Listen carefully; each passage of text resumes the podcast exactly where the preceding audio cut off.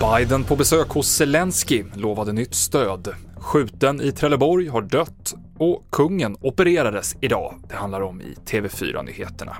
Ja, en man som hittades skjuten utomhus i Trelleborg i fredags kväll har avlidit av sina skador, uppger polisen. En man som tidigare anhållits är nu misstänkt för mord. Det handlar om en 18-åring enligt Trelleborgs Allehanda och det här brottet ska ha koppling till gängkriminalitet.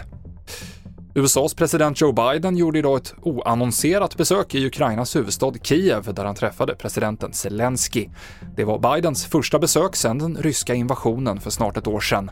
Och utöver symbolvärdet utlovades även nytt stöd till Ukraina. Halv miljard dollar i bistånd till eh, Ukraina har han aviserat idag.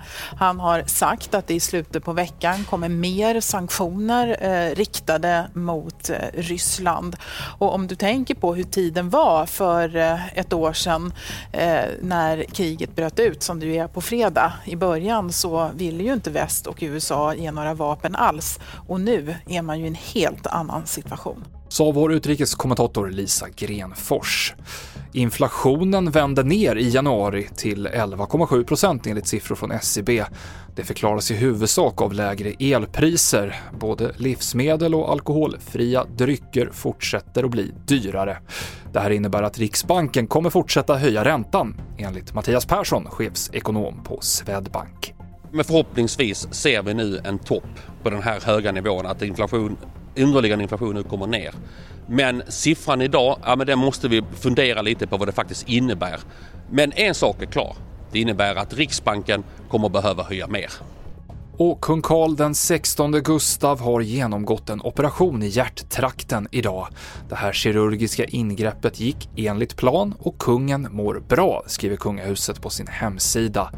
Där framgår det också att kungen tackar för allt stöd och den värme som har visats honom.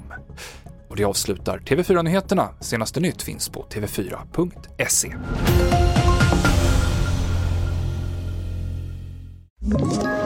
Ett poddtips från Podplay. I fallen jag aldrig glömmer djupdyker Hasse Aro i arbetet bakom några av Sveriges mest uppseendeväckande brottsutredningar går vi in med hemlig telefonavlyssning och, och då upplever vi att vi får en total förändring av hans beteende. Vad är det som händer nu? Vem är det som läcker? Och så säger han att jag är kriminell, jag har varit kriminell i hela mitt liv men att mörda ett barn, där går min gräns. Nya säsongen av Fallen jag aldrig glömmer på Podplay.